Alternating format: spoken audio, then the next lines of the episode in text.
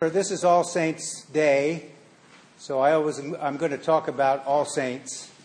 But baptism is at the center of our common life, and every All Saints Day, whether we have a baptism or not, we renew our baptismal vows, and we understand that the baptismal liturgy itself is the template that we lay over our own spiritual development and maturity.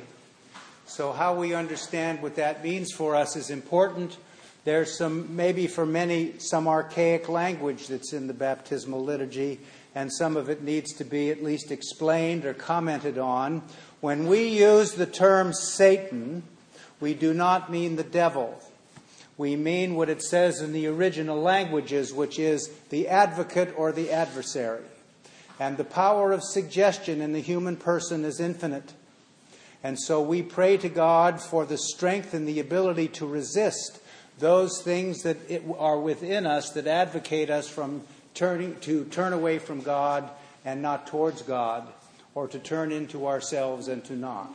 So that's what the church means by that. And the church also means that we receive at our baptism three or a number of things that I'm going to preach about, but three very important things which are called the infused virtues. And they are faith, hope, and love and we receive those at our baptism. The Episcopal Church is a sacramental church, and it means that we now have been given the power and the ability to express to the world faith, hope, and love. And it is part of our self understanding that that is at the center of who we are. So, I also want to say something about the prayer that we read at the beginning of the liturgy, where we pray in the, in the collect that we may come to those ineffable joys. There's another jawbreaker, right? Ineffable. So I'm going to tell you what it means so you have some idea. Too great, too powerful, too beautiful to be described or expressed. That's one way to define ineffable. Have you ever had a feeling like that? I bet you have, at least once in your life. Something that was too powerful, too beautiful, too great to be expressed. And so we're speaking about those ineffable joys that come with the processes of God at work in us, the movement towards sanctity. So I'm going to preach about what does it mean to be a saint? How do we get to be a saint? Why would you want to be a saint? Why does the church make such a big deal about the saints? What saints are we commemorating on All Saints' Day? And how can I understand the importance of sanctity in my life, the processes of God? You know, I'll just say this up front. I may repeat myself, but All Saints' Day is not just about the saints that are on the calendar of saints. They're about all the people that you and I know who are anonymous to us at this present moment, except to you, who had a particular influence on your life in a positive direction. Something that allowed you to become the human being that you're called to be. Someone that you remember and maybe their little statements or aphorisms or uh, comments or words have stuck with you in some way, and they have allowed you to have the interior strength and self regulation that you need to meet the challenges and the opportunities that are in front of you on a daily basis. That you're able to do that. And so we think we speak about people who are saints not in some cloud cuckoo land, but here lived realities. The great writer on religious subjects and also the author of the Father Brown stories, G.K. Chesterton, said the communion of saints means giving votes to the most obscure of all classes, our ancestors. It is the democracy of the dead. The communion of saints refuses to submit to the small and arrogant oligarchy of those who merely happen to be walking around.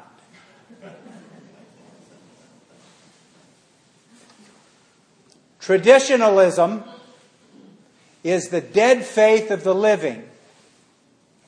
Tradition, with a capital T, is the living faith of the dead. So when I became an Episcopalian, it was powerful to me to be in a place where this thing was way bigger than me and it transcended even the individuals that were in the church, even the people that were alive.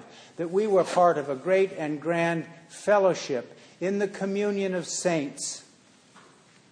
And that is very important, and we say that in the Creed every Sunday that it's important. So in the Bible, the word saint meant one who lived before the time of Christ, members of the new covenant in Christ Jesus, a synonym for the Christian faithful. And as the church became institutionalized and developed, it meant one who is in heaven with God, one who could intercede for the needs of the earthly church and respond to those needs, one who merited public honor and cultic recognition by the church. Now, let me tell you how we got saints in the first place. For the first thousand years of Christianity, nobody who we, we call a saint on the official calendar ever went through a process of sanctification with the institutional church. The Vatican was not collecting stories about individual A in order to be able to uh, create a saint.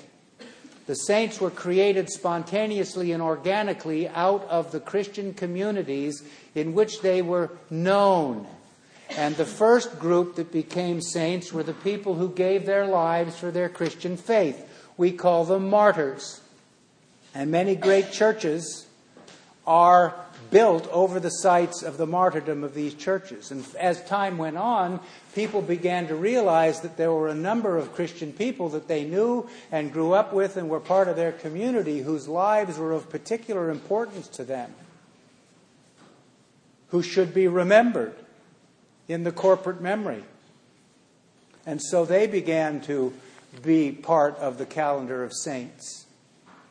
In the 8th century in Europe, there was an emperor named Charlemagne. He was seven feet tall. It's true. Charlemagne was the Holy Roman Emperor, and he had an advisor from England named Alcuin of York. And Alcuin was a monk who ran the choir school in Aachen, where Charlemagne lived. Remember, this is a little factoid you can amaze your friends with. The liturgy during the time of Charlemagne and after was in Latin. And if you sang the liturgy with a choir, the choir sang the liturgy in Latin, and you had men and boys who sang the liturgy in Latin. So between the services and during the day, the boys went to school to learn Latin grammar. And so they went to grammar school. And that's where we got the term, grammar school. So Alcuin was interested in the liturgy, and he said, You know what, King? He didn't say it that way. But you know, all over Europe, there are little locations where they've got all these saints, they celebrate them and remember them.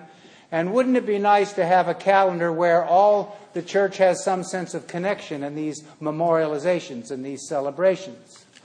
And Charlemagne said, Yes, make it so. And so we begin now to have the first calendar of saints which connects all the churches together. So in England, in York, where Alcuin came from, and in Rome, and in Frisia, and in Paris, they were all beginning now to do the same thing together in the communion of saints. I want to say a word to you about heaven. I said here, one who is with, the, with God in heaven. So, uh, those of you who are here all the time know that Father Breuer has got a particular jag on now about heaven. So, I'm going to say some things to you about what it means. First, a quotation from N.T. Wright, who is a New Testament scholar in England, probably one of the most famous ones in the, in the world now, and he was the Bishop of Durham in England for a while. And he says, Heaven is God's space where full reality exists, close by our ordinary earthly reality and interlocking with it. One day heaven and earth will be joined together forever, and the true state of affairs at present, out of sight, will be unveiled. So, what he's getting at is the Christian faith and life is not about being good here so you can go somewhere else. So you get to go somewhere else. The preaching and teaching of Jesus is about how those values that we have received from that preaching and teaching can be lived realities now. And that the Christian hope has to do with the fact that those who came before us, who are safe with God, will come back at the great resurrection. That's what it says in the book of Revelation in the reading that we read this morning about a new heaven and a new earth and how we understand that. So if you stew and fret over the fact, where is my Aunt Nora who died? She is safe with God. Some of you may have heard the biblical passage from John's Gospel where Jesus says, In my Father's house are many mansions in the authorized version, but in the New Revised Standard Version, in my Father's house are many rooms. Mone is the Greek word. It means like a bed and breakfast. You're just there temporarily. Well, how long? I don't know. Right? I don't know. But the biblical promise is that we're all going to come back together again. And on All Saints' Day, we celebrate that reality. Those who came before us. We believe that all of those people that we loved and who have died and gone to God remain a distinct pattern of emotional, spiritual, and mental life. That's the promise of the gospel. It is what we call the Christian hope. So, how do you live this out now in the hurly burly of day to day living? Amidst the, the, the, distractions and the difficulties and the velocity of life, how would you look and say whether or not you're making any progress at all? Now, one of the things that I do on Ash Wednesday every year is to sit in the church for a while and read the baptismal covenant that we just did. And I ask myself, how am I, will you seek and serve Christ and others, loving your neighbor as yourself? Will you continue in the apostles' teaching, in the breaking of the bread, and in the prayers? How am I doing with regard to that? But also to do some, some thinking about what, if any, spiritual progress I have made. So the question before the House is uh, how about some things like love, joy, peace, kindness, gentleness, self control? That's one list that's in the Bible. How, how, are you doing with any of that stuff? Has it become easier for you to do this or no? Do you want to do it or no? Right? Are you being able to, uh, to tolerate fools more gladly than you did before?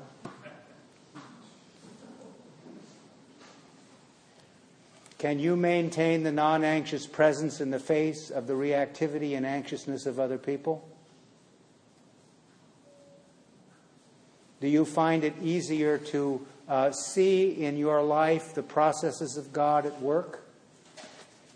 that you become a kinder and gentler human being, that you are, it's easier for you to look at other people as made in the image and likeness of God,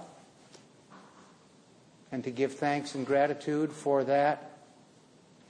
In the Eastern Orthodox Church, they talk about this as the process of deification, theosis in Greek, and it means that as we go on the way with the Savior, we become less unlike God. So you can go and draw a line. You don't have to make that sound when you do it. to what I tell you all the time about Father Thomas Keating, the Trappist monk. We are not God, but our true self is God. And so the process of sanctity has something to do with getting in touch with, it, with that internal reality. We believe as a sacramental church that that's given to us at our baptism. Right? Do other people have this who aren't baptized? They may. But the way we memorialize it and make it public is to do this so that it reminds every one of us about the fact that we're all on pilgrimage. We're all on the way. So this week, give thanks for the fact that you're called to be a saint. Give thanks for the fact that your sanctification is living into the promises of God and becoming what you already are. Give thanks for God knowing that you can live a life that is congruent with God's purposes. And finally, give thanks to God for all of the saints that you may only know. The ones that uh, uh, those of us here may not know, that have had particularly uh, important influences on your life. One of the ways we understand the concept of eternal life or life everlasting is our ability to do that. The early disciples and apostles of Jesus believed that hearing him and seeing him, a relationship was developed. And this relationship, they came to understand, would never be broken even after physical death. And they came to call this relationship eternal life or everlasting life. That's how come you know you can participate in that. You know through your memory those people who have reflected those values to the world. So give thanks for that reality and for all the saints. Amen.